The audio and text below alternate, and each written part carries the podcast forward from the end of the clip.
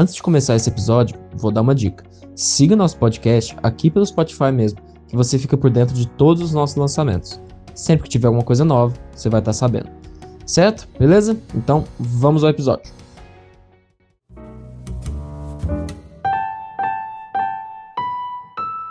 Olá, sejam bem-vindos a mais um Psicopauta. A gente tá aqui no episódio 11, 11º episódio, e hoje a gente tá aqui com o Pacha Urbano.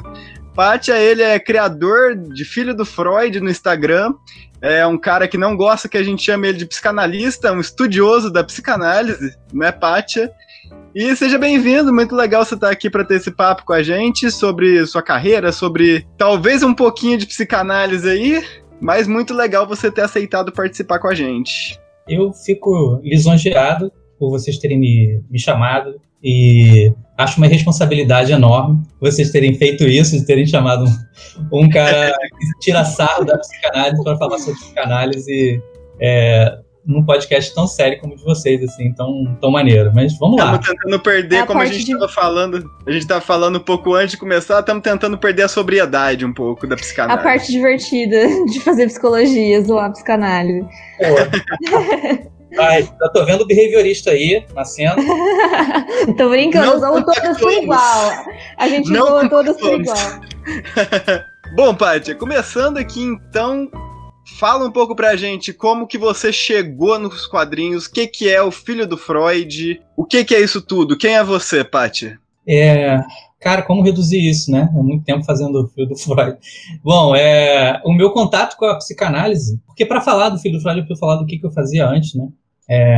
No final dos anos 90, talvez vocês não fossem nascidos, eu trabalhava para uma editora espírita e foi encomendado a mim fazer uma história em quadrinho, baseada em fatos passados em meados do século XIX. E aí, cara, eu tive que fazer uma pesquisa de indumentária. E não tinha internet, assim, de fácil acesso na época, né? E então eu recorri à biblioteca dessa editora. Era uma biblioteca muito boa. E lá eu encontrei alguns livros, livros do século XIX, também revistas do início do século, que mostravam fotos antigas, alguns livros... falando do século XIX, livros atuais, né, mas falando do século XIX, e aí eu, naquela pesquisa, me deparei, cara, com psiquiatria do século XIX, como as pessoas que eram exploradas em circo, por exemplo, depois de determinada idade, elas eram despejadas, né, no manicômio, e, pô, e ali eu tive contato com alguns estudiosos da época, galera como Cesare Lombroso, esse pessoal assim, e aí depois... Fui fazendo essa pesquisa de indumentária, eu acabei mergulhando em textos mais teóricos e tal, e aí eu fui ver sobre Charcot, eu caí em Freud, e lá nessa editora, na biblioteca lá da editora, né, a gente tinha Obras Completas, a Standard, né, aquela obra que foi publicada aqui nos anos 60, por aí, assim, e aí era uma edição, acho que é dos anos 70. E, cara, aí eu fui pegando um livro de cada vez para ler, recreativamente, assim. E fui lendo. E, cara, no final disso, eu deixei de ser espírita e fui trabalhar com outras coisas. Continuei desenhista. Porque foi a psicanálise? Foi esses estudos que acabaram com a sua religiosidade, não? A culpa foi do Freud, sem dúvida. E aí eu me afastei da religião, mas continuei trabalhando com desenho, fui trabalhar em outros lugares, em muitos outros lugares. E quando foi em 2012... porque eu entrei tardiamente para a faculdade, né? Eu fui estudar, passei no vestibular para psicologia, mas eu trabalhava muito longe de onde era a faculdade. Não sei se vocês conhecem aqui do Rio de Janeiro, as distâncias são enormes e o trânsito é horrível. Então, eu trabalhava na Barra e teria que estudar no Fundão, na Ilha do Fundão, fica na Ilha do Governador, ou então, e ter aulas também na Praia Vermelha, que é na Urca. Então, teria que ser uma manobra muito difícil, eu nunca conseguiria fazer integral, eu teria que fazer à noite. À noite só tinha em Niterói, na UFF. Então, psicologia começou a ficar difícil. E aí eu já estava chegando perto da data que eu tinha que escolher a faculdade. Eu fui olhar a grade da pedagogia e eu conheci algumas pessoas ali, porque eu já estava estudando... Eu sempre fui meio nerd, gente, então... estudar nunca foi um problema, eu sempre ficava lendo textos teóricos dos temas que me interessavam, né? como autodidata, assim como eu fiz com a psicanálise. Você ficava pescando nas diferentes áreas. Pois é, cara, e aí eu vi que na minha grade tinha algumas pessoas que eu já tinha lido da filosofia, da antropologia, gente também da própria pedagogia, né, gente da psicologia, da pedagogia para crianças com necessidades especiais, enfim, né, psicopedagogia. Já tinha lido alguns textos assim, e eu falei assim, caraca, acho que eu conheço esse nome. E eu fui vendo que eu falei assim, porra, eu ia ter aula com pessoas que eu já tinha lido artigos, e fiquei empolgado, fui fazer. Fui estudar na Uni Rio. E aí, durante um período lá, que a gente teve uma eletiva que era Psicanálise e Educação, com a professora Lúcia Pérez, ela passou um filme, um filme sobre o Freud, e se chama aquele Freud Além da Alma. É um filme dos anos 60, muito legal. Eu nunca tinha assistido, porque eu também nunca tinha me importado com a vida do Freud. Eu sabia sobre a vida do Freud, eu tinha lido nas notas de rodapé ao longo do Obras Completas, porque ele... Tem uma coisa muito legal desse filme, inclusive, que foi a primeira versão do roteiro desse filme, quem fez foi Sartre. Sim. Tem, né? Inclusive, acho que ele contribuiu com o roteiro. É, exatamente. E é um filme do John Huston, ele é muito legal, é muito foda. E aí, durante o filme, eu fiquei pensando assim, cara, o cara tão devoto ao próprio trabalho, deve ter sido um inferno ser filho desse cara. E pensando nisso, que poderia ter sido, né? Uma merda ser filho desse cara, eu fiz a primeira tirinha. E trabalhando ali na segunda tópica, né, da psicanálise, e aí eu publiquei aquilo nas redes sociais, tirei uma foto do meu caderno de desenho e publiquei nas redes sociais. E aí, cara, sei lá, um tempo depois, umas semanas depois, eu vi que a tirinha tinha sido muito republicada e já tinha gente tirando os meus créditos, tirando o meu nome e republicando de outra forma. Eu pensei, pô, cara, acho que eu vou fazer isso digital só para ter isso como meu mesmo, registrado. E foi assim que começou. Eu fiz a primeira tirinha desse jeito, numa aula de psicanálise e educação em 2012. E comecei a publicar oficialmente, assim, em março daquele mesmo ano, até hoje. Direto, né?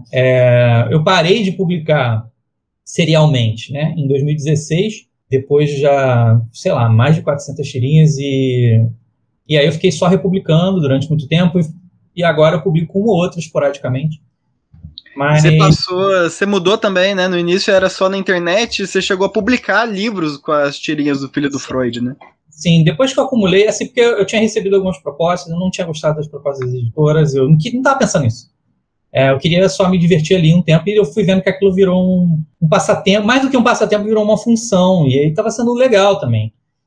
Cara, para você ter uma ideia, eu não tinha publicado nem 20 tirinhas, e aí já tinham me chamado para participar de um simpósio em Bauru, sabe? E na Unesp de Bauru. E foi muito legal, assim, porque foi um abraço da comunidade psicanalítica ao meu trabalho.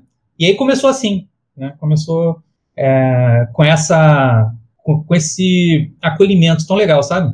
Você começou com irresponsabilidades desde o início, então, né? Pô, cara, foi a primeira coisa que eu pensei. Eu falei assim, cara, estão me chamando aqui, do meu lado tem o Jael Birman, do outro lado tem o Dunker, e aí o que eu tô fazendo aqui?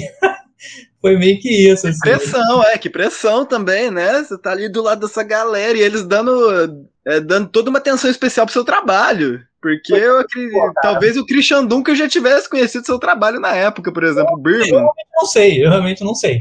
Mas, foi legal, assim, foi legal. Até porque eu não tenho formação acadêmica, eu nem terminei a faculdade de pedagogia, porque o trabalho veio e me atropelou.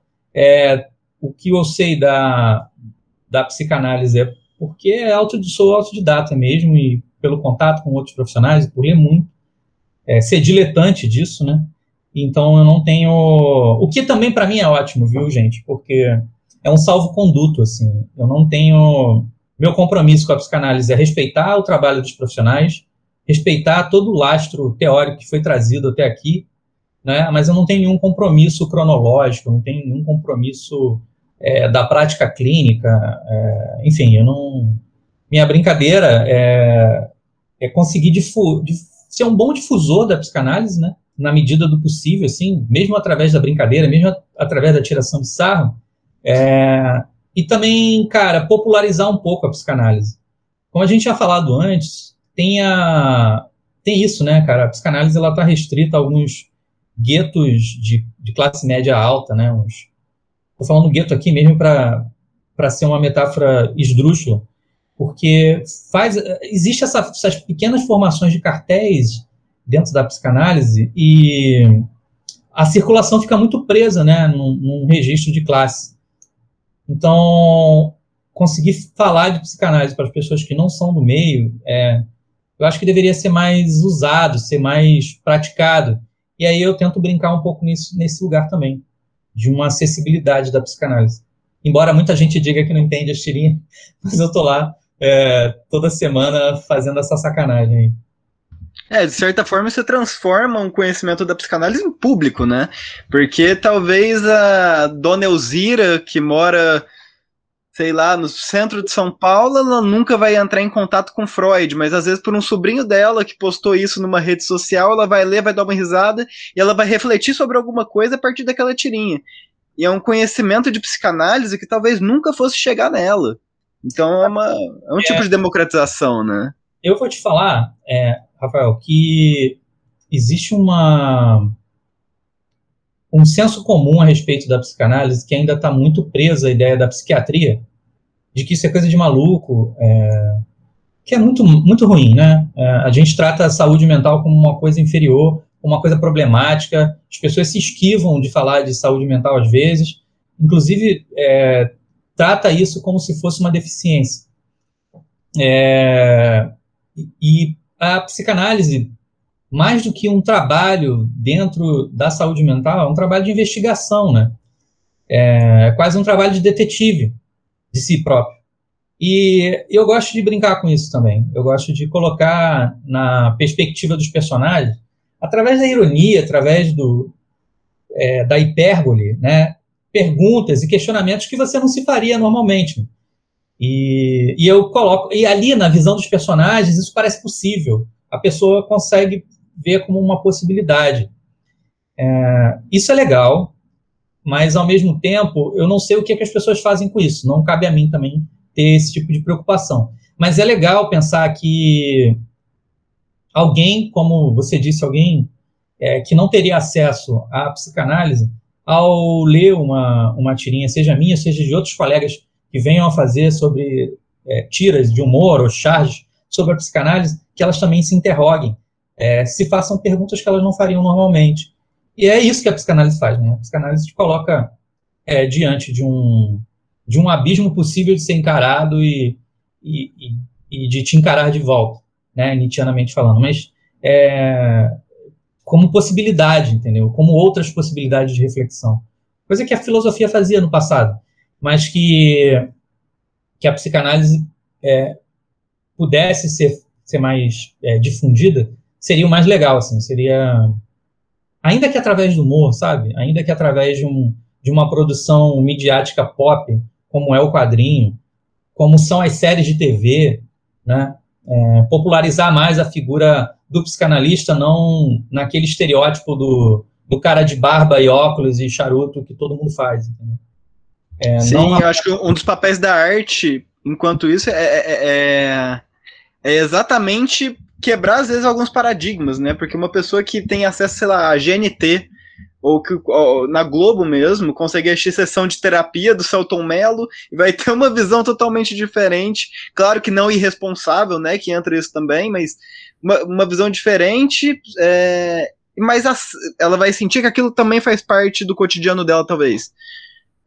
Porque eu sinto, pelo menos, que a psicanálise aqui no Brasil, ela nunca foi, e isso é uma coisa que a gente estava conversando antes, né, de começar o programa, era de que a psicanálise, ela já surgiu num pedestal, ela já surgiu numa elite alemã, e quando ela chegou no Brasil, estava numa elite brasileira também, e às vezes ela se mantém nessa elite, ela não chega a outras pessoas, não chega... Nem a psicoterapia de outras vertentes tem dificuldade em chegar em outras pessoas, na saúde pública, em clínicas escola, né? Dentro do hospital, chegou há poucas décadas atrás. Se você para dar uma olhada no histórico da psicanálise no Brasil, né, você vê que ela chega muito dentro do meio médico, médicos praticavam a psicanálise, sobretudo homens. E é óbvio que isso vai circular num meio onde as pessoas podem pagar esse tipo de trabalho, né, voltado para a saúde, né? Então, a maioria das pessoas não tem isso, cara. A saúde pública é coisa recente, universal, como a gente conhece. É papo de 40 anos, quase. Então, não tem nem isso, acho que não tem nem isso. Então, se você... Por exemplo, na minha infância, eu sou de 78, né? Tenho 43 agora, mas eu não tinha acesso à saúde pública como as pessoas têm hoje, né? Às vezes em que eu pude ter atendimento médico que não fosse dentro de uma Santa Casa, que oferecia trabalho de caridade, assim, era quando a minha mãe tinha algum emprego que ela tinha carteira assinada, porque era o INPS. Era uma outra maneira de praticar a saúde, não era só pessoas com trabalho formal que poderiam frequentar algumas unidades hospitalares, né, que não fosse emergência. Mas, então... e hoje, oferecer, por exemplo, trabalhos da psicanálise, ainda que grupais, às vezes, ou ainda num preço popular e tal, isso é muito recente, cara. Isso é muito recente. Então, ficou restrito a um círculo. Esse círculo se autofagocita, né? Ele fica ali só se consumindo. É muito difícil, assim. Eu mesmo, na época que eu comecei a estudar Freud, lá no final dos anos 90, até o começo dos anos 2000, quando terminei de ler o Obras Completas, né? Depois eu fiquei fazendo leituras, voltando a essas leituras ao longo desses anos todos, mas mais nos últimos anos. Nos últimos, sei lá, vai fazer 10 anos que eu estou fazendo o Filho do Freud. Mas lá naquele começo, assim, mesmo, a psicanálise era inacessível para mim. Com o que eu ganhava, era impossível para mim pensar em fazer terapia. Era impossível. Então... E até bem pouco tempo atrás era impossível. Porque é caro, porque é muito valorizado, é um trabalho muito especializado, né? Então, existe também uma questão de supervalia disso. Não é qualquer pessoa, não está em qualquer lugar, né? Não tem consultório de psicanálise aqui no subúrbio. É muito difícil isso, entende? Tem mais na Zona Sul, no centro. Tem, é claro que tem, mas é muito mais exceção do que regra. Então, uma vez que ele não está acessível a todos, fica mais difícil você até discutir sobre isso, né? E a psicanálise cai, porque ela é tão exótica para a maioria das pessoas, por desconhecimento, mais do que pela sua própria natureza, né? Mas por desconhecimento das pessoas, como cai no senso comum, ela acaba virando uma chacota, é quase como um carimbo do setting psicanalítico clássico freudiano vienense, entendeu? Do psicanalista atrás do divã, uma pessoa deitada. Tudo que a gente vê de psicanálise, como se vê brincar disso, né, através do humor, é sempre esse o set psicanalítico que se repete, né? Não se explora o psicanalista como figura, não se explora o analisante como figura, né? Como personagem fora do set psicanalítico. Eu tenho certeza que vocês têm na cabeça de vocês alguma charge que é sempre essa estrutura, né? Então, quando eu comecei a fazer, eu queria fugir um pouco disso. E até demora a aparecer nas minhas tirinhas essa configuração de alguém deitado no divã.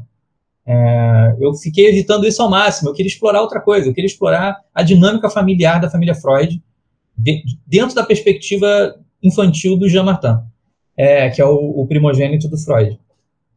Então, como fazer isso, sabe? Eu não queria ficar só brincando com essa mesma estruturinha tão óbvia e tão repetitiva, né? E aí eu fui passeando por esses outros lugares possíveis. E aí virou um sitcom. Virou uma estrutura de... uma comédia de situação mais do que uma sátira da psicanálise em si. É claro que a psicanálise atravessa toda a trajetória dos personagens, toda a forma de eu fazer a tirinha também parte disso, parte de uma perspectiva psicanalítica, de camadas de compreensão, de livre associação, ou seja, até quando vou pensar em criar uma tirinha, isso também está ali laboratorizado, né? Tipo, eu penso laboratorialmente assim, mas eu tento escapar daquele clichê óbvio. Ainda quando tem essa configuração, eu tento extrapolar isso com um absurdo. Quer dizer, por isso que você chamou de a trilogia do trauma? Porra, sim, né, cara? Porque foi traumático para mim também fazer 3 livros ao longo de tantos anos trabalhando o mesmo tema. Eu trago... 3 perguntas em cada livro, eu trago uma pergunta, né? O primeiro livro é quem é esse tal de Édipo? E essa pergunta é feita pelo Jean-Martin. A Ana foi uma personagem que eu criei depois para poder, para o Jean-Martin ter uma interlocução infantil também, porque ele só falava com adultos. Ele falava com a mãe, falava com o pai, falava com a professora. Tinha um outro personagem infantil que não aparecia tanto. E aí, quando eu crio a personagem Ana, ela se popularizou muito. Depois a gente até pode falar sobre isso, sobre as razões pelas quais eu acredito que ela se popularizou. E aí, o segundo volume, eu dei a pergunta para ela, que é onde está o meu falo. Que é óbvio que isso já veio por terra em termos de teoria, de avanço de discussão de gênero, enfim. É uma pergunta muito mais no campo do simbólico do que no campo da efetivação, né, do que se trata poder, do que se trata o falo como instrumento de poder, enfim. Para além de uma discussão de gênero, é uma discussão simbólica. Então, eu coloco isso na figura de uma criança fazendo uma pergunta, né? E aí, no terceiro volume, porque no segundo volume eu martelo muito mais a figura do Jung. Ao longo do tempo, o Jung também começou a aparecer mais. Ele fazia às vezes aparecia... passando um trote, e aí depois eu tornei ele um personagem regular, e ele ganhou um núcleo próprio, que é ele com a filha, e a gata da filha, que é a Sombra. Então, aí faz essa interação com a família Freud remotamente, né? Eles não se encontram muito, assim, o Jung e o Freud se encontram em eventos psicanálise, né? Em congressos, assim, é sempre um embate que eu coloco isso nas tirinhas. E aí a terceira pergunta eu coloco para o Jung, que é por que tudo é sexual? Que teria sido a suposta cisão entre ele e o Freud, né? Na sua estimada parceria aí de tantos anos lá na Sociedade Internacional de Psicanálise. E quando eu monto eu começo a pensar nessa estrutura, eu pensei, cara, esses arcos aqui dos personagens, eles se fecham em cada livro, mais ou menos. Eu apresento muito bem cada uma dessas perguntas, cada um desses temas está... desenvolvido de alguma forma. Todos eles representam um grande choque civilizatório quando é apresentado a psicanálise, né? A psicanálise é baseada muito nessas perguntas também, e tem a ver com um trauma infantil também, né? De você pensar que são perguntas muito difíceis de responder, seus pais não vão responder para você, essas perguntas vão ser respondidas na sua análise, ao longo do tempo, né, ao longo da sua experiência analítica. Pessoas atravessam a vida inteira sem se responder nada disso, nem concebe esse tipo de coisa, e muito da natureza do trauma está aí. E foi também uma brincadeira com a questão do meu trauma de fazer isso. Eu tive uma experiência editorial muito desagradável. Em que sentido você disse? Eu era uma editora que não chegava junto, né? Então... parte do trabalho todo foi feito por mim, de divulgação, de venda dos meus próprios livros, de editoração do livro, né? Então, eu tive muitos problemas, nos últimos 2 anos, assim, foi decisão editorial, e eu decidi publicá-lo de maneira independente. Então, essa coisa do trauma também está aí implícita nessa brincadeira, e a trilogia do trauma, eu passei a chamar assim, foi muito por conta disso. Dessas 3 perguntas tão basilares, assim, que as pessoas se fazem da psicanálise, que as pessoas se fazem sobre si, né? E também essa questão do meu trauma editorial aí, que no fim, agora eu rio, né? Mas eu xinguei bastante. Essa trilogia do trauma tem um duplo significado aí, então, né? Sim, tanto cara, pro personagem quanto pra você. Todos os agradecimentos meus nos livros são sacaneando, de alguma forma, a minha relação com a psicanálise. Acho que no primeiro, eu agradeço as figuras paternas que eu não tive. No segundo, eu agradeço aos atos falhos. Eu sempre faço alguma piadinha nos agradecimentos de abertura do livro, né? Eu faço essa brincadeira.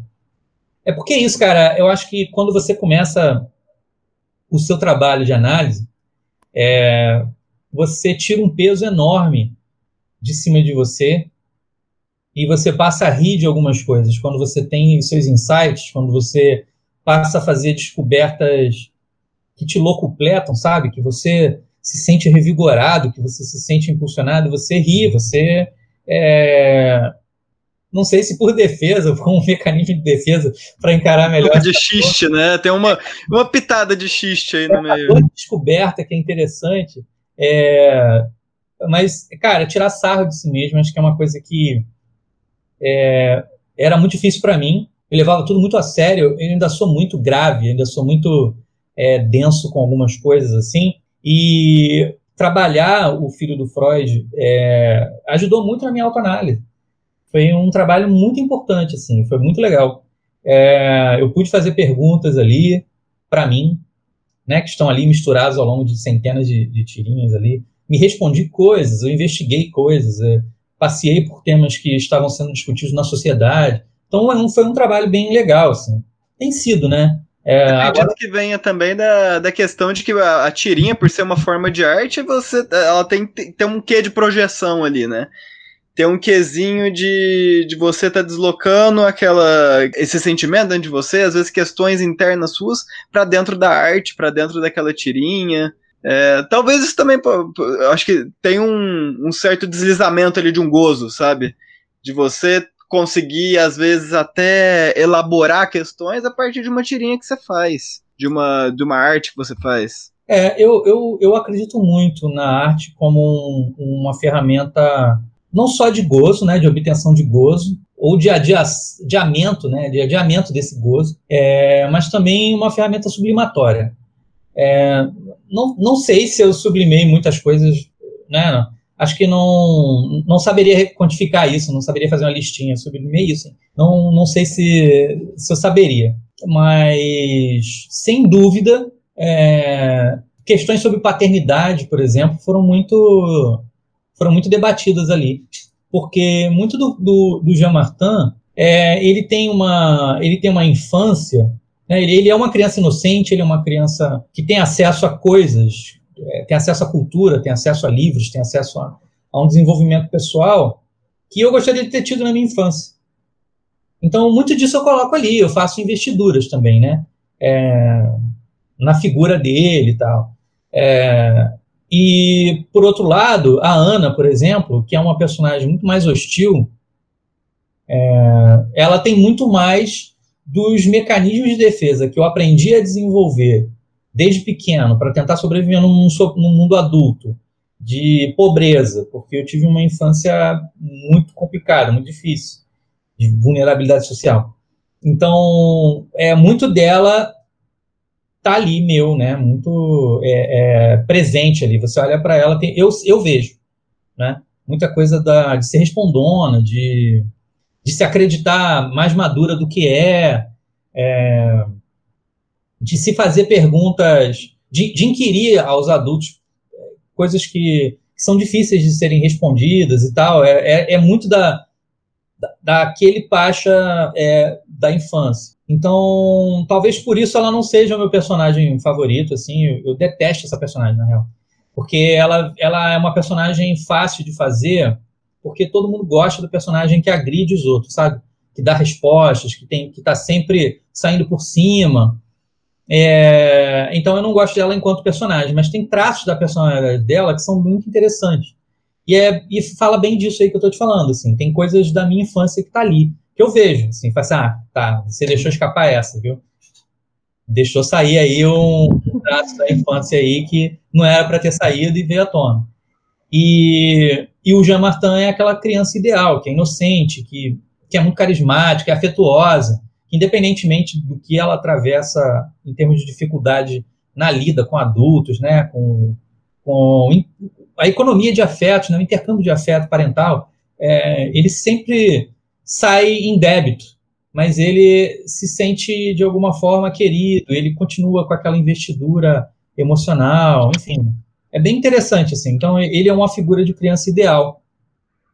Já a Ana não, né? A Ana é muito, muito espinhosa, assim. É uma criança que é aquela criança... Não sei se vocês convivem com crianças, né? Eu convivi com algumas ao longo da vida, não convivo mais. Mas é aquela criança que vira para trás. Uma vez aconteceu isso, assim. Eu estava no ônibus, uma criança virou para trás e me chamou de feio. Eu fiquei ofendidíssimo, assim. Do nada, ela ficou olhando assim, você é feio. E aí eu falei assim... Tá, sem filtro nenhum, né? Totalmente gratuito. O que eu faço com essa informação agora? Às vezes até por isso que a Ana se popularizou, né? Que o pessoal se identifica. A Ana tá fazendo o que a gente queria fazer, às vezes, né? Que é só soltar as coisas. E a Ana ganhou um protagonismo feminino também nas tirinhas, porque a Marta ficava numa posição muito de... A Marta, no caso, a Marta Freud, né? Marta Bernet... que é a esposa do Freud, né? E a mãe das crianças na vida real e na tirinha. E ela é a... Como é que eu vou dizer assim? Ela é a pessoa sóbria da casa, entendeu? É a única que não tá bêbada, loucaça. Porque todo o resto parece muito louco. Então, ela, como uma figura de sensatez, era uma personagem muito difícil de trabalhar. Ela era muito mais uma baliza para os outros. Então, mesmo a figura dela, mesmo ela sendo uma figura feminina, uma mulher forte dentro daquela estrutura ali, a Ana foi descobrindo outras coisas. Eu fui colocando uma voz nela que as minhas amigas, as minhas companheiras que eu tive ao longo dessa trajetória com o filho do Freud, queriam ter dito e não puderam dizer, não podiam dizer. Então, e eu coloquei muito isso nessa personagem, né? E mais ainda na babá da Ana, né? A senhorita Miller, que é uma personagem baseada numa figura real, assim, numa ex-namorada minha. E muitas das coisas que a senhorita Miller fala, essa pessoa maravilhosa que é a Eve, ela falava. Então, logo a apresentação da personagem, da senhorita Miller, é engraçado pensar nessa constelação de personagens, né? Pensar que a primeira coisa que ela fala é que o Freud pergunta a ela, o que a senhora fazia antes, né? O que a senhorita fazia antes? Ela fala, pastoreava cabras. E por isso ela foi contratada para ser a babá da Ana, né? E, cara, a Eve ela pastoreou cabras, mesmo na Argentina, assim, ela teve uma vida bem aventureira, assim, no interior do país dela e aqui também, vindo para o Brasil e tal. É uma pessoa fabulosa, assim, muito rica.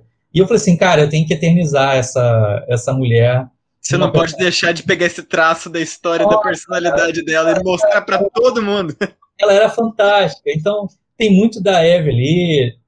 Várias amigas de várias mulheres maravilhosas com as quais eu convivo, com as quais eu convivi, e que eu emprestei as personagens para dar voz a elas.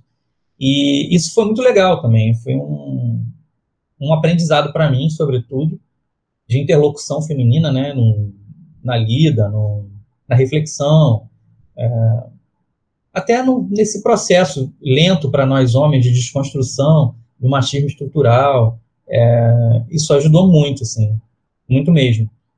Então, como vocês podem ver, não é só uma tirinha, né, é um laboratório pessoal muito grande também. Até de estrutura narrativa, cara. Eu vou te falar que eu não trabalhava com humor. Eu nunca gostei de trabalhar com humor, na real. Você teve que aprender a fazer humor? Eu tive que aprender a fazer humor. Eu tive que entender como é que funciona, por exemplo, a tirinha. Eu fazia história em quadrinho, né? Mas a tirinha, ela tem toda uma gramática muito própria, uma maneira de contar, e que é muito difícil para mim, sempre foi. Porque, para além do fato da concisão, que ela tem que se resolver em 3, 4 tirinhas, né? Existe um tempo que você tem que respeitar o acontecimento, né? Então, tive que aprender isso também, como é que se faz uma piada, por que piadas não são engraçadas, porque é aceitável uma piada não ser engraçada, nem sempre tem que ser engraçado, né? Nem sempre você tem que fazer você rir, cair na gargalhada. Às vezes o seu riso é interno, de reflexão, porque muito do humor vem disso, né? Vem de você apresentar uma situação e, de repente, uma mudança brusca de direção na apresentação de um raciocínio. E aí essa mudança brusca, essa esquina que você dobra, pode ser pelo viés do surrealismo, pode ser através do absurdo, né? Da dilatação da realidade, de uma amálgama de conceitos que não se comunicam diretamente, mas que ali eles fazem algum sentido, enfim. Eu tive que aprender tudo isso, tive que aprender uma construção do humor, a construção dessa fabricação do fazer humor, sobretudo com psicanálise. Porque, como eu conversava com vocês anteriormente, a psicanálise não é de acesso a todos, né? Então, em algum momento, eu tive que pensar em fazer as tirinhas com níveis de compreensão para o senso comum, né, para a pessoa que não tem contato direto com a psicanálise, ou ela é minimamente familiarizada com alguma coisa, fazer um nível de compreensão para quem já é familiarizado com a psicanálise e ter alguma graça no meio disso tudo. Então, fazer essa costura entre quem não entende da psicanálise, mas é capaz de rir de alguma coisa que está ali, e para quem tem algum conhecimento psicanalítico, encontrar as teorias freudianas, winnicottianas, kleinianas, enfim... Eu brinco com tanta gente ao longo das tirinhas, eu misturo tanta coisa ali, que para quem é familiarizado, quem é um iniciado da psicanálise, vai conseguir saber do que eu estou falando. E as outras pessoas, talvez pela linha do absurdo, consigam se identificar, ou rir, ou parar para pensar um pouquinho a respeito de um tema que está sendo levantado. A bem da verdade, toda semana, a cada tirinha, alguém publica que não entendeu. Mas acho que isso é parte da coisa também, é parte da função da... Explicar a piada, explicar uma tirinha faz ela perder totalmente a graça, né? Nossa, agora mesmo, no sábado, não sei quando é que vai ao ar, mas a gente está falando numa terça-feira, no sábado eu vou fazer um seminário falando sobre a construção da relação entre psicanálise e humor, como isso se reflete nos quadrinhos e tal. E é isso, cara, é você explicar como é feita a salsicha, você não quer saber. Mas se alguém pede, você pega lá e explica como é. É meio que isso. Eu vou pegar a minha construção de humor, tentar passear por isso e explicitar isso. É complicado, é meio chato, mas nem todo mundo sabe como é. E é legal também falar um pouco do ofício, né? É exatamente isso que eu estava pensando. Eu queria saber como que a salsicha é feita. Estava pensando que é muito legal como que tem esse encontro de várias coisas ali na sua tirinha, né? De vários propósitos, de coisas que encontram com grupos diferentes, comunicam com grupos diferentes e com propósitos diferentes. E como que assim, me fascina, se você quiser contar um pouquinho pra gente, fazer esse encontro da ironia com as figuras históricas, de uma coisa que é tão complexa e que fica ali... explícita, mais fácil, né, e que ainda é cômico, que te dá prazer de ler, que é tão gostoso, que é uma coisa que normalmente, por exemplo, na psicanálise crua, assim, a gente não tem essa gostosura, né, de ler, e que é tão legal encontrar ali. Como que você faz para ter isso tudo? Olha, Manuela, como é que eu vou colocar isso de uma maneira que quem não faz quadrinho... não está habituado a fazer tirinha, assim, consiga compreender bem. Olha, você primeiro tem que tirar coisas do caminho, é meio que isso. Você, quando eu começo a pensar numa construção de tirinha, eu tento tirar as respostas fáceis, né? O primeiro de tudo eu tenho que descobrir qual é o conflito central da tirinha e saber onde localizá-lo no que eu vou contar. Porque muitas vezes eu apresento conflito no primeiro quadro, né? A maioria das minhas tirinhas tem 4 quadrinhos. Às vezes tem mais, às vezes tem menos, mas a forma, a estrutura básica que eu usei é a tradicional de 4 quadrinhos.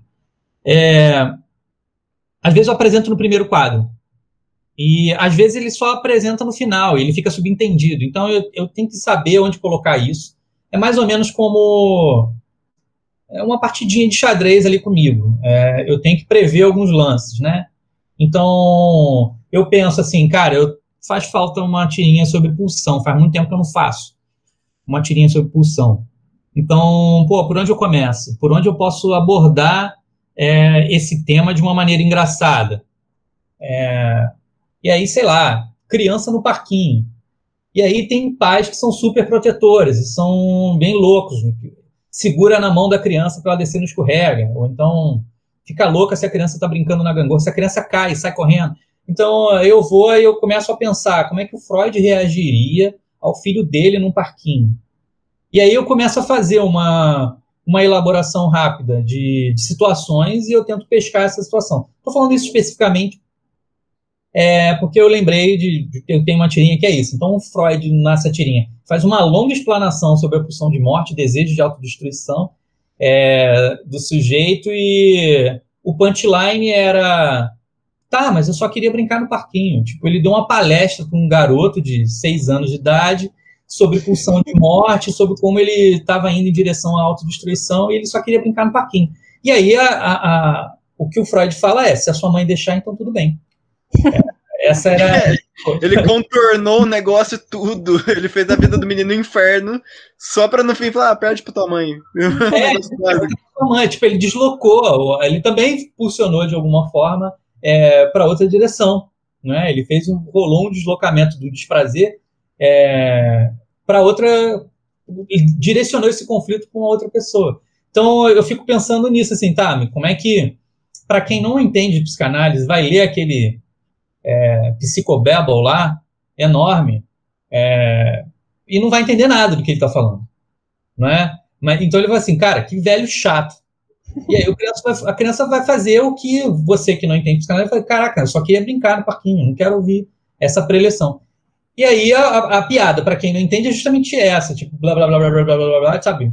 Falou pra caramba e, tá, mas eu só criar. Então pergunta pra sua mãe. Então não precisava, você não precisava ter falado isso, né? Então eu tenho enchido meu saco. Então, de certo modo, eu imagino que essa... de você ter um personagem, um dos personagens principais sendo Freud, é que é fácil a gente se ver no lugar dessa criança. Quantas vezes a gente já não leu Freud e... às vezes outros teóricos da psicanálise também, que a gente chegou num ponto e falou, eu não tô entendendo nada, eu vou ter que reler esse capítulo inteiro. Só quero brincar no parquinho. Brincar no parquinho. E assim, não sei se eu respondi, Manuela, mas eu acho que é como o Rafael estava falando, às vezes você se depara com esse enigma ali para solucionar naquela tirinha que eu me proponho, né? A solucionar um tema, sei lá, lembro aqui de uma coisa e aí decido falar sobre ela. E aí eu tenho que tirar coisas do caminho, limpar essa sala para poder reorganizar essa ideia. Às vezes vem rápido, às vezes é muito difícil. Fazer disso uma graça é muito difícil para mim. Eu não sou um bom piadista, pelo menos eu não me acho, mas as pessoas, quando elas se deparam com algo que elas não sabem, e aí eu torno aquilo um pouco mais simples para uma compreensão, eu tento trazer um exemplo esdrúxulo de algo que ela consegue alcançar dentro de uma compreensão. Assim, não estou fazendo nenhum favor a ninguém, mas é só uma maneira de eu lidar com aquilo também. Como é que eu explico isso? Né? Como é que eu faço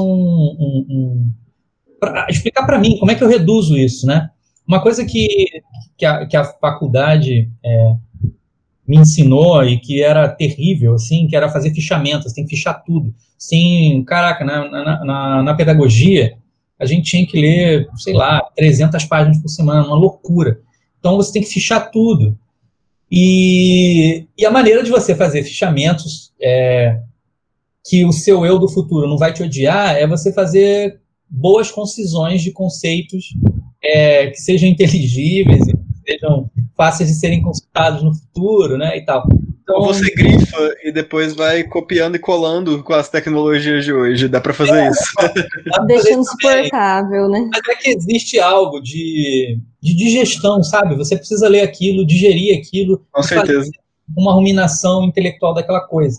Então, fazer esse trabalho, Manuela, de tentar imprimir numa tirinha um conceito psicanalítico e que envolva algum verniz de graça, dentro do absurdo, né? Sei lá... Tem uma personagem que eu coloquei na tirinha que é uma flamingo. Flamingo vocês sabem, né? Aquelas aves lá do Caribe que são rosas, assim, um pink muito forte. E aí, como é que aquilo chegou em Viena? Como é que um menino do século XIX, né, início do século XX, conseguiu esconder um flamingo no sótão? Então, tem muito do absurdo da coisa também. Porque quando tem um flamingo em cena, cara, é uma coisa onírica, sacou? É o caminho do absurdo, do surreal. Então, brincar com esses absurdos, com o superlativo das situações, vai dando material para eu poder trabalhar. Esse é um grande enigma. As pessoas consideram a Rosa, que é o nome dessa personagem, um enigma para a tirinha. Elas nunca entendem quando entra em cena. Eu nunca fiz para entender mesmo, não. É um momento de cisão da realidade, assim, de... Cara, é isso. Como é que o cara conseguiu um flamingo? A mãe aquele momento do sonho que não tem significado nenhum. Ou se tem, ele está tão subterrâneo. Ou se tem. Uhum. Né, que vai vir num momento tão posterior. Então, brincar com fazer a piada. A piada tem muito disso do absurdo, né? As pessoas sempre brincam. Como é que você começa uma piada, né? Você começa pelo lugar comum, onde as pessoas conseguem se entender. Então, consegue se identificar. E aí eu tento colocar isso, eu tento trazer as histórias para um lugar do doméstico, né, do prosaico, é isso, botar as crianças para dormir, criança entrando, agora que a gente está em home office, muita gente que faz home office, a criança entra e enquanto você está trabalhando, enquanto você está numa reunião, não sei se vocês lembram, tem uns anos aí, eu não lembro, acho que foi em 2017, agora não lembro se foi em 2018, o cara era um... Repórter. Era um repórter. E a criança entra. Esse vídeo é muito bom. É sensacional. Eu vivo por aquele vídeo. É incrível. Uma garotinha de óculos, assim, faz uma zona atrás e o cara tá falando uma coisa super séria do cenário internacional. Caralho, e aí a criança entra. Então, assim, imagina, o Freud atendia em casa. Era uma outra casa, né? É uma outra estrutura. É uma casa com muitos cômodos. Era uma casa que tinha uma divisão entre o consultório dele e o resto da casa, né? Eu nunca estive na casa lá em Viena, nunca estive em nenhuma casa do Freud, nem em Londres, nem em Viena. Eu tenho um livro que mostra a casa, e eu sei o que ele fala nas notas de rodapé ao longo da história, né, da publicação dos livros dele. Então, assim, o cara convivia, mas era a casa dele. Então, a família convivia com o ofício, né, com o ofício do cara. Então, eu peguei isso e extrapolei. Como é que eu faço piada aqui? Que é a criança tocando tambor no corredor.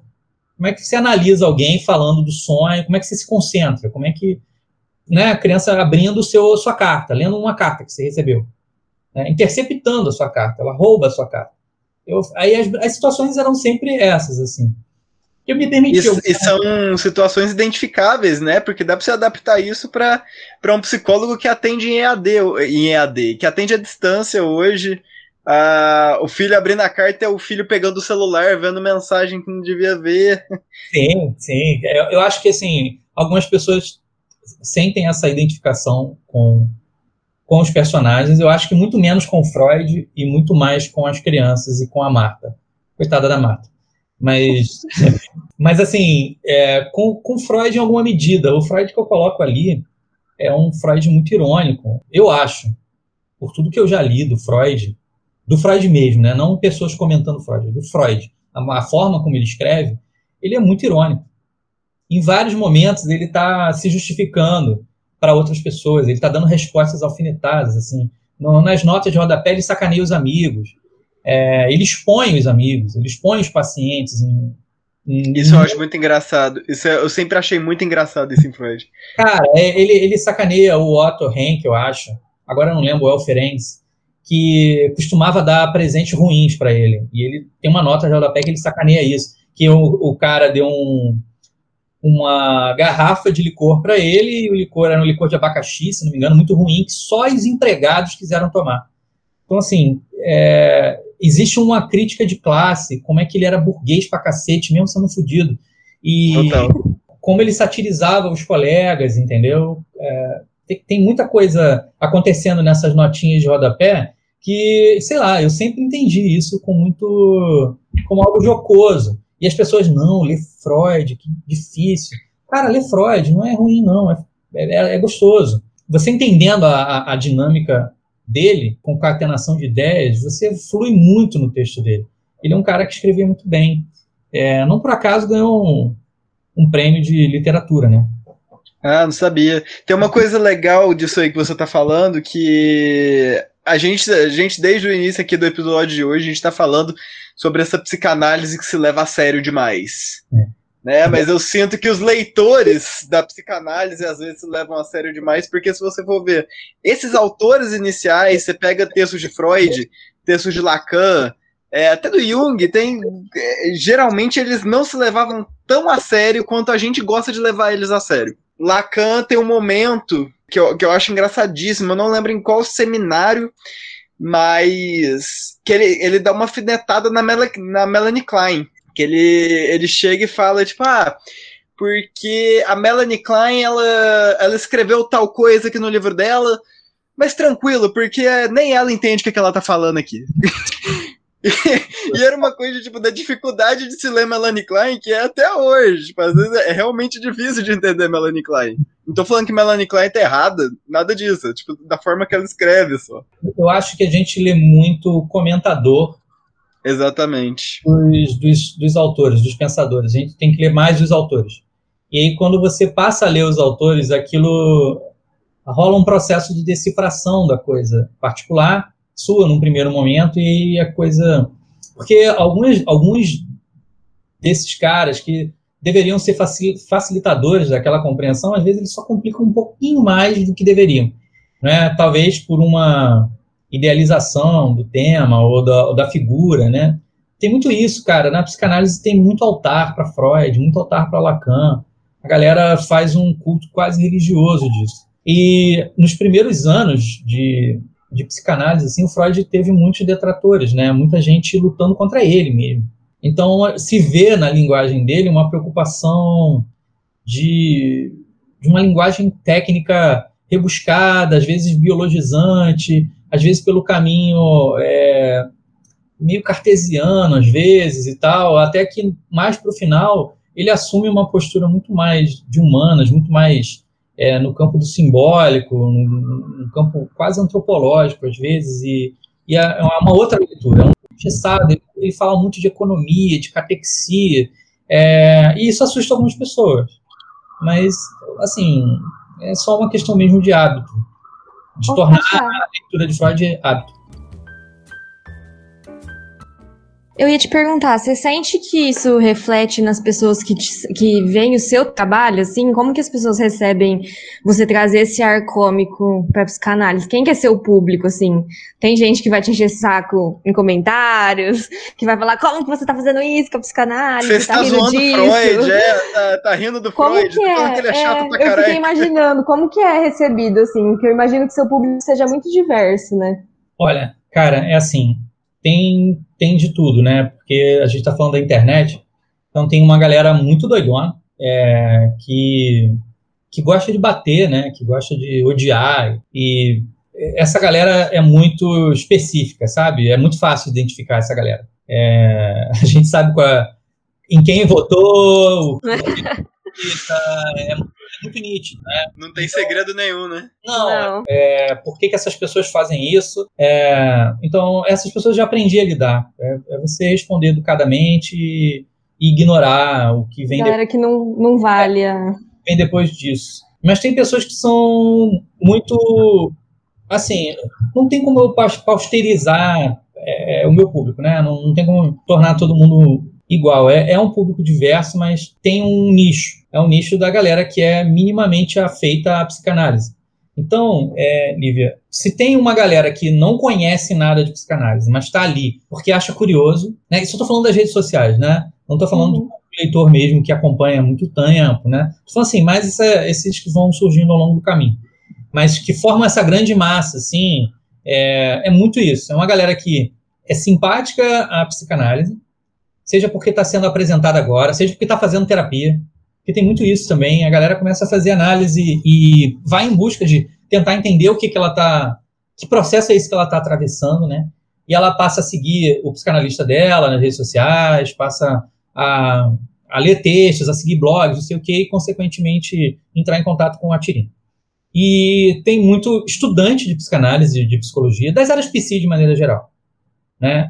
Eu acho que essa é a grande massa, assim, é uma galera que curiosa da psicanálise e uma galera que está estudando a psicanálise, estudando a psicologia, estudando a psiquiatria, estudando, enfim, psicopedagogia, uma galera que está investida nisso. E tem um núcleo que eu brinco que é a galera irresponsável, que são os profissionais da área, que, cara, que é muito rico, com quem eu aprendo sempre, que trazem interpretações fabulosas sobre as tirinhas que eu nunca tinha pensado na elaboração da tirinha, sabe?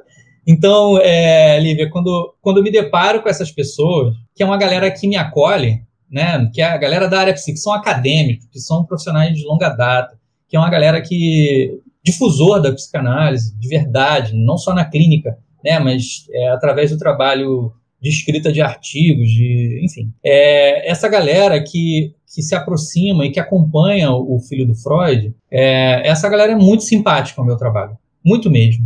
São muito receptivos, eu não tenho do que reclamar, assim, é uma galera muito rica, é isso, é como vocês, que me chamam para conversar, que me chamam, gente que me chama para dar seminário, sabe, não tem nem cabimento isso, mas que faz o meu coração se aquecer. E, assim, salteado, tem uma galera que tá perdidaça, que não sabe como chegou ali, assim, entendeu? E que, porra, não entende nada do que tá, nem do que não está e nem do que está. E mas tá lá. Está lá, curtindo. E, cara, e essa galera... é essa galera de quem eu mais gosto de estar perto, de conversar, de trocar uma ideia. Que eu vejo também que na própria comunidade que segue lá as tirinhas e tal, seja no Facebook, seja no Instagram, mais no Instagram agora, né? Porque o Facebook é um... desapareceu. É uma... falecido Facebook. Facebook. Tem uma outra faixa etária lá no Facebook agora.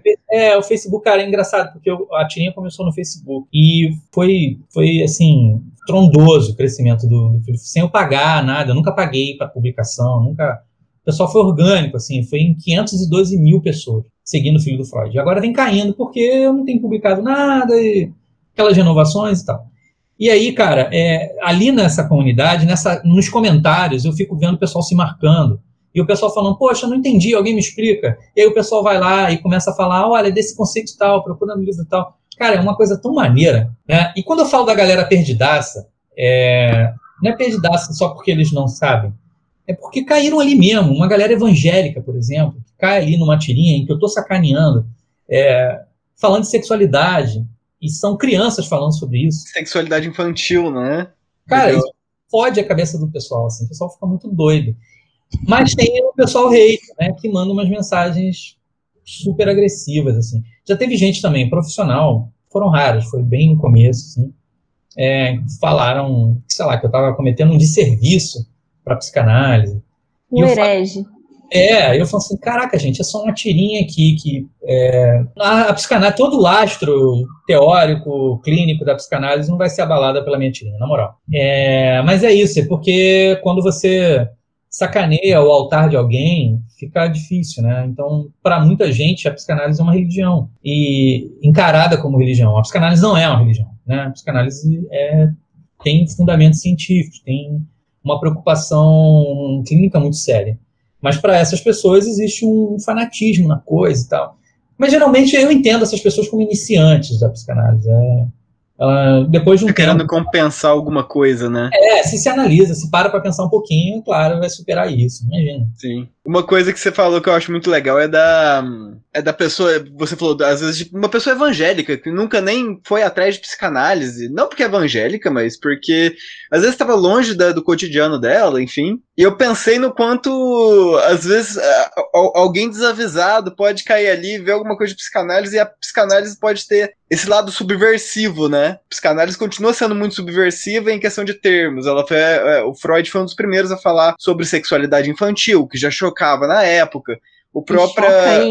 Choca ainda. O próprio complexo de Édipo. Teve uma história muito que eu achei engraçado aqui na minha família recentemente, que tava tocando uma música do Cazuza. E aquela música Suas Mães São Felizes, não sei se vocês já ouviram, mas em determinado momento do show ao vivo, o Cazuza fala, e você nunca fez sexo com a sua mãe, num quarto escondidinho do papai, que tá com uma faca fincada na cabeça, essa? Eu só sei que uma tia minha virou e falou, Rafael, que absurdo, que música é essa que você tá ouvindo? Eu falei, porra, é Cazuza. Ela, não, mas essa é a música mais nojenta dele. Eu falei, porra, o cara...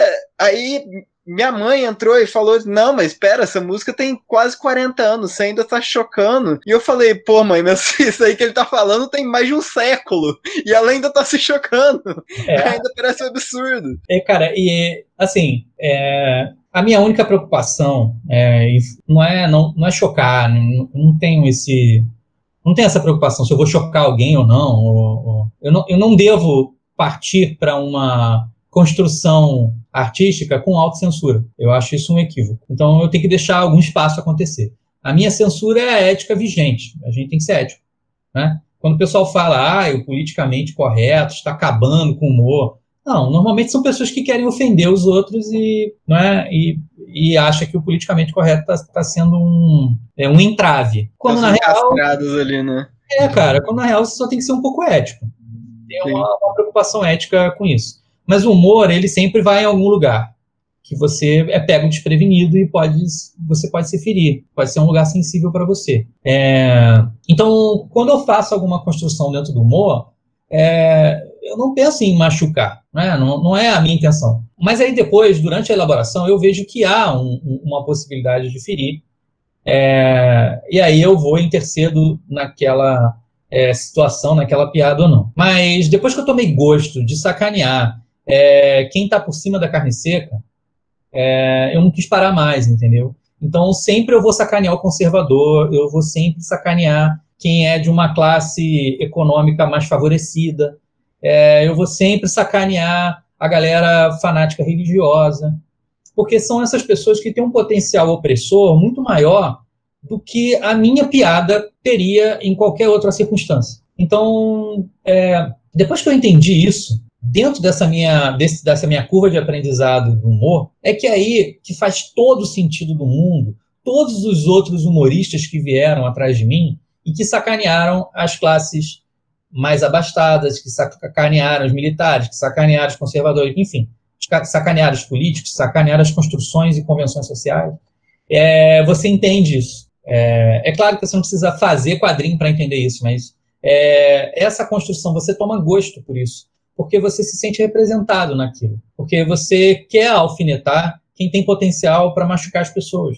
Se você é minimamente empático, você não quer tomar partido do lado que está machucando os outros, cara. Então, eu fiz muito do meu trabalho nas tirinhas, como eu estava falando com vocês antes, de dar voz para pessoas que não tinham voz e para fazer essa crítica a pessoas conservadoras, gente obtusa mesmo, que é homofóbica pra cacete, que é classista. Então, eu usei e pretendo continuar usando enquanto eu tiver ânimo de fazer uma tirinha inédita ou tocar o Filho do Freud, usar o meu trabalho artístico para dar uma sacaneada nessa galera, porque eu acho que é meu dever como quadrinista, como artista, sabe? Como cidadão, assim, botar o meu trabalho a serviço de quem não tem voz, de quem... se eu posso alfinetar, eu alfineto. Se eu posso dar uma facada direito, eu dou. Entendeu? Uma das funções da arte é essa, inclusive, né? Sacanear quem sacaneia na vida, né? Claro.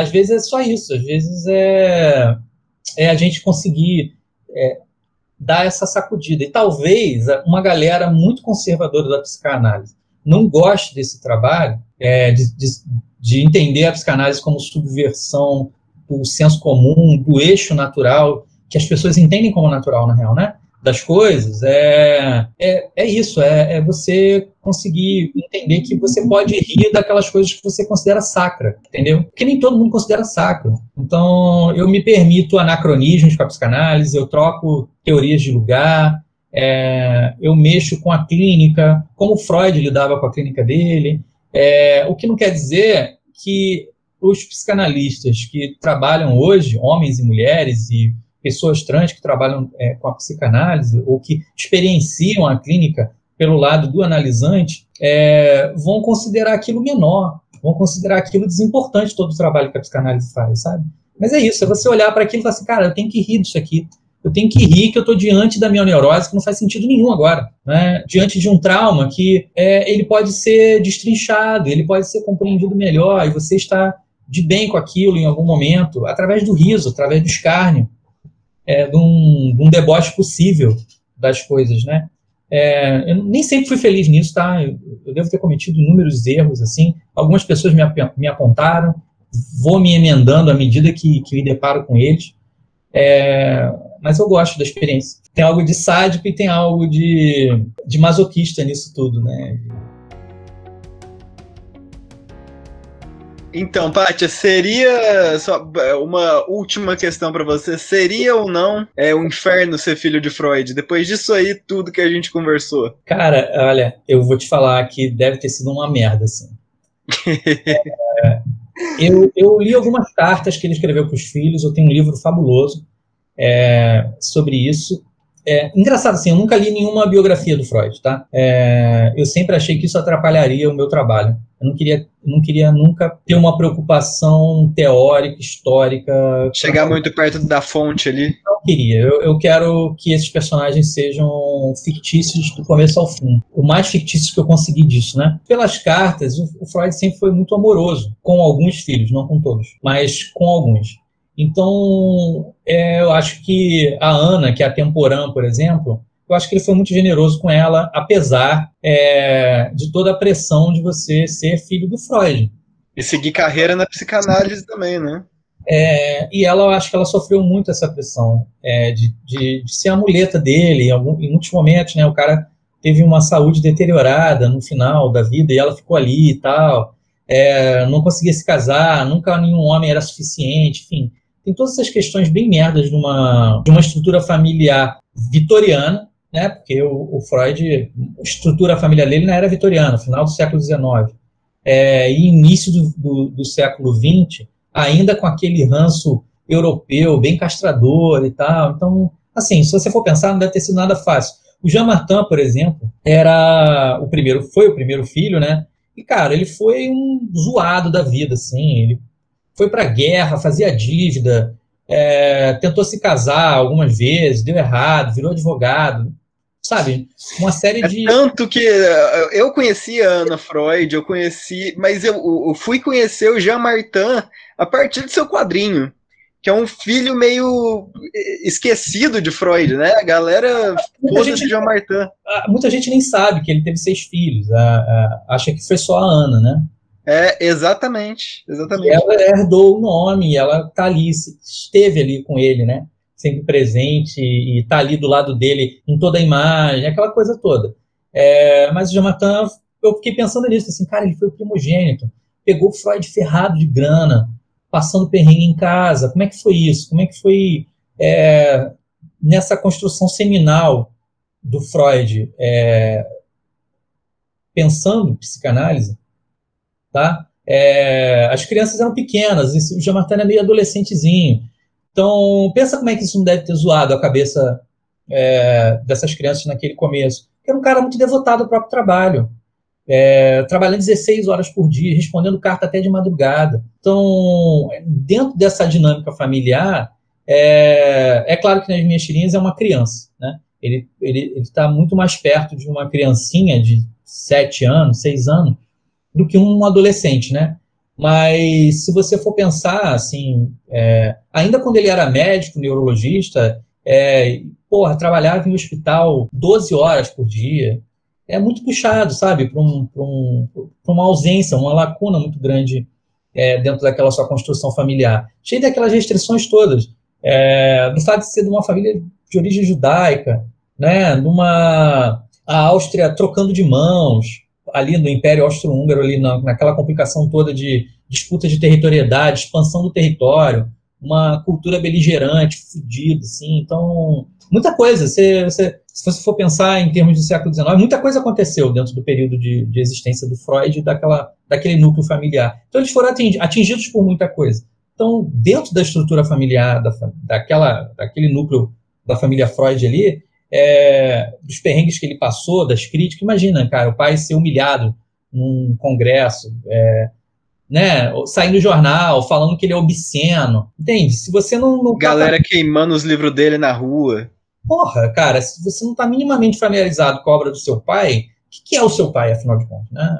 Que monstro que ele é, ora um herói, ora um monstro, ora uma figura muito popular no meio psicanalítico, de receber cartas de porra do imperador do Brasil, que era um idiota, mas beleza, assim, mas é o imperador de alguma republiqueta, você está recebendo cartas de gente notória, né?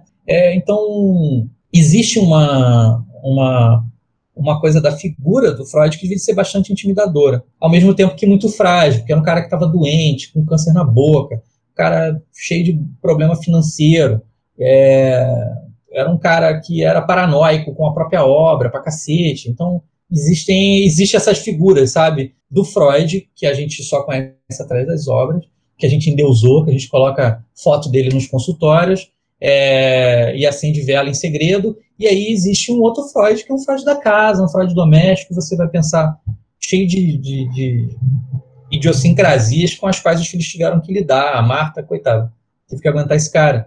Então, eu parto dessa premissa. Eu parto de, assim, deve ter sido difícil. O cara ali, naquele momento de construção da psicanálise, de reforçar as teorias, de devoto, o próprio trabalho, de receber paciente, etc. Como você, criança, pede atenção para esse cara? Como você, criança, vai surpreender um pai desse? Você vai ter... Como você vai lidar com o seu Ed, com um cara que tem um desfile de mulheres passando pela sua casa? Mulheres histéricas, mulheres querendo seduzi-lo, mulheres...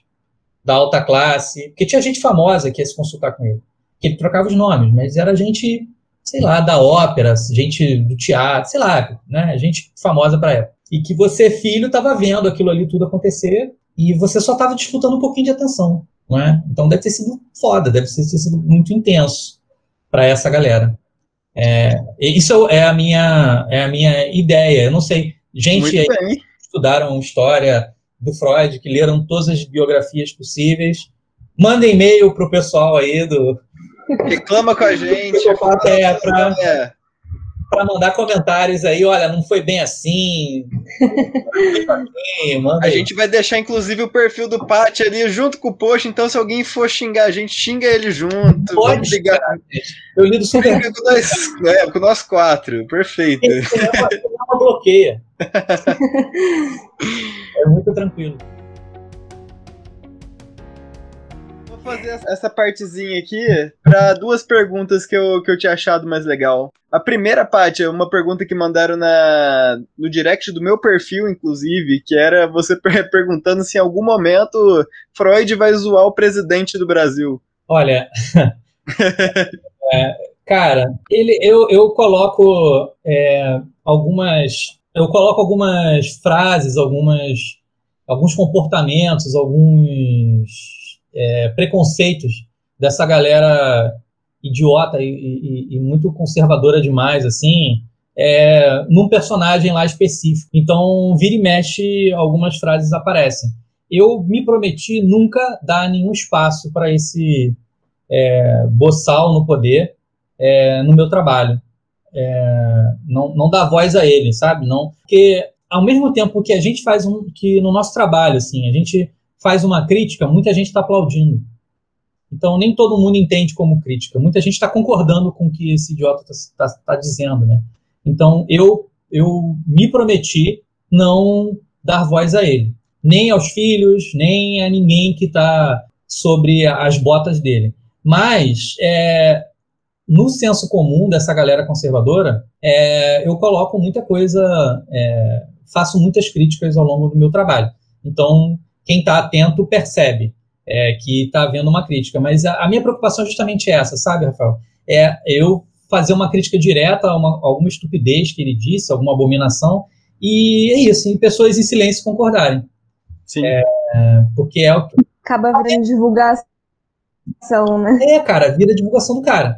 E tem outra, assim, cara, eu não fazendo uma crítica explícita. Já tem um monte de gente fazendo comentários aqueles comentários que vocês sabem que essa galera faz nas redes sociais, né? Esquerdista, comunista. Comunista. Eu ouvi cada coisa, cara, que é surreal, assim. Então eu fiz essa promessa. Mas dentro desse universo canhestro que essas pessoas vivem, eu faço críticas ao longo da tirinha com uns personagens lá que eu coloco uma postura conservadora. Mas nunca uma expressão direta, nunca uma voz direta, assim, que eu acho que essas pessoas não merecem mais palco do que ela já está tendo, né, cara?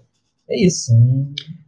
Outra coisa que perguntaram é se em algum momento você vai colocar os pós-freudianos, algum pós-freudiano vai chegar a aparecer, talvez em quadrinhos especiais, não sei. Cara, já me pediram muito, já pediram, sei lá, os filhos do Lacan. Isso é legal.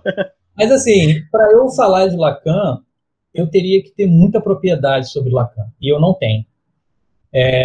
Então, eu preferi me resguardar nisso, não abordar uma coisa que eu não fale com propriedade. Sobre psicanálise freudiana eu posso falar com propriedade, porque eu estudo muito sobre isso. Mas sobre psicanálise lacaniana, por exemplo, não. Então, às vezes eu sacaneio uma Klein, às vezes eu falo do Winnicott ali, tá disfarçado, mas não falo direto ali na tirinha. A tirinha mesmo é para abordar a situação ali da família Freud, dos ecos daquela família no entorno, né? Nos vizinhos, na professora, nos personagens ali coadjuvantes, na família Jung. E aí eu não vou muito mais longe disso. Porque eu não acho... Eu acho que eu vou estar sendo falso se eu fizer uma coisa meia boca, assim. Eu prefiro... Tem uma autenticidade ali. Eu tenho um psicanalista de Campinas chamado Francisco Capulade. Francisco é incrível, ele prefaciou o meu terceiro livro. Cara, eu acho ele maravilhoso. E o Francisco me fez um convite para popular também de conteúdo a plataforma do IPEP, que é o Instituto de Pesquisas e Estudos em Psicanálise, lá de Campinas, que ele vem tocando, assim, capitaneando com muito brilhantismo, assim, sobre o Lacan. E eu falei assim, cara, é muito difícil de eu falar de Lacan se eu não estou estudando Lacan no momento. Então, eu vou estudar Lacan em algum momento aí, vou fazer uma aventura maior, porque eu fico aí lendo um texto ou outro avulso, lendo um comentador, mas eu precisava dar um mergulho aí bacana em Lacan para poder fazer um trabalho legal. Não sei se é através do humor, talvez não, porque eu estou um pouco cansado de fazer humor, que é muito difícil, cara. Mas... Vai se aposentar do humor, então. Porque assim, eu trabalho com humor e outras coisas, sabe? Me chamam para fazer roteiro, para série de TV, essas coisas assim. E aí eu fico um pouco saturado de fazer humor, porque me exige muito. Você já fez roteiro para série de TV também? Fiz série de humor. Argumento, né? E para série de humor, desenhos animados também. Eu trabalho para um estúdio de desenho animado, não como roteirista, né? Eu trabalho como cenarista. Eu faço desenho de cenário de Montorel, Tromba-Trem e algumas produções internacionais. Legal. E fiz alguns roteiros para episódios, né, de animação. E também da TV, né, com live action e tal, né, com pessoas reais. Mas, porra, e aí é foda, assim, trabalhar humor é muito difícil. É muito difícil. Pra mim é muito difícil. Tem gente que, pô, é super fácil, o cara brota humor, né? Pra mim é um... Natural. Pra mim é um trabalho, assim, eu gosto de fazer direitinho e tal, e eu fico muito preocupado com isso, e eu acho um trabalho pesado. Talvez o Lacan eu fosse para um outro viés, assim, eu acho que tem muito para explorar do Lacan. O trabalho linguístico é muito interessante, e aí eu teria que estudar um pouco de linguística também, que não é uma coisa que eu estudo tanto, então é uma parada legal, assim, que eu penso em fazer talvez no futuro. Legal demais, legal demais. Pra explorar de Freud ainda, dá pra... Tem uma quantidade gigantesca de conteúdo ainda. Nossa, é muita coisa. Eu já tô cansado de Freud. Né?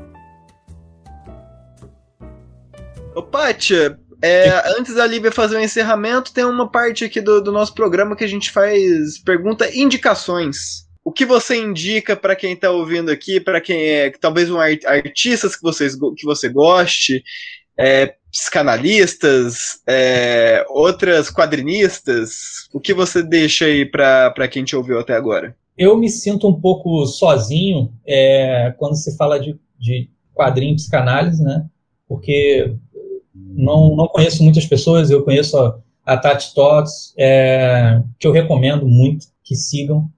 O trabalho dela é super maneiro. Existem outros psicanalistas incríveis que têm um trabalho de difusão da psicanálise que eu adoro, mas ela tem um trabalho muito legal, assim, e eu acho que quem curte psicanálise deve segui-la. Psicanálise e filosofia, né, que ela brinca muito com isso nas tirinhas dela. E nos quadrinhos, de maneira geral, eu recomendo muito que as pessoas procurem por quadrinistas brasileiros, sabe?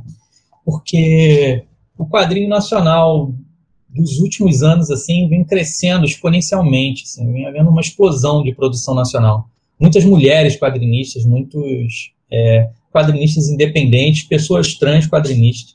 Existe uma profusão de trabalho. Eu acho que, se existe uma indicação, eu prefiro não citar nomes nesse primeiro momento, mas é mais como um leitmotiv das pessoas, assim, ó, se forem procurar por quadrinhos, procurem por quadrinhos nacionais, porque, cara, a galera gringa já tá feita, né? Uma galera já tá construída.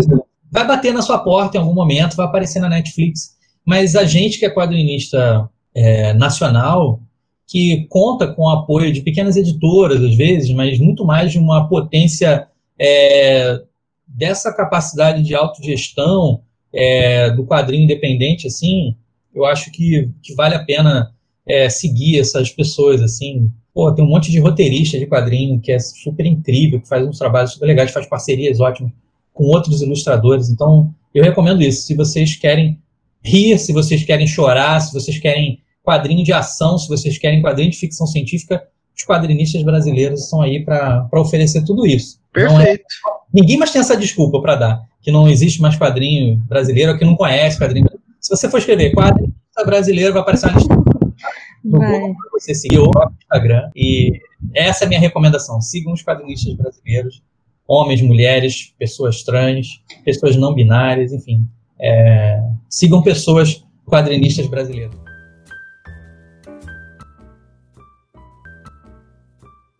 Bom, gente, esse foi o nosso episódio da semana. Espero que vocês tenham gostado, que pra gente aqui do Psicopauta foi muito especial.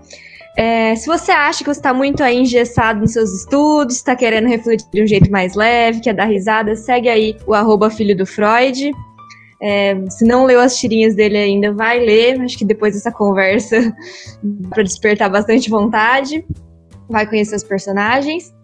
E qualquer pergunta, sugestão, dicas, manda pra gente lá, manda mensagem, a gente sempre tá postando coisas sobre episódio, o que vem por aí, pedindo dicas pra vocês, então abre lá no @psicopautaoficial pra conversar com a gente. E é isso, a gente fica por aqui, um beijo pra todo mundo que escutou até o fim, Pacha, e até a próxima. Muito obrigado. Gente, eu agradeço vocês a beça, essa inconsequência de vocês, eu sou muito grato. A gente adorou. A gente que agradece, foi ótimo. Eu espero repetir, viu? Com certeza. A gente também. Estamos aqui. Com certeza. Vamos polemizar um pouquinho na próxima. Beleza. Pátia, um abraço. Muito obrigado por tudo. Obrigado. Um abração e um beijão.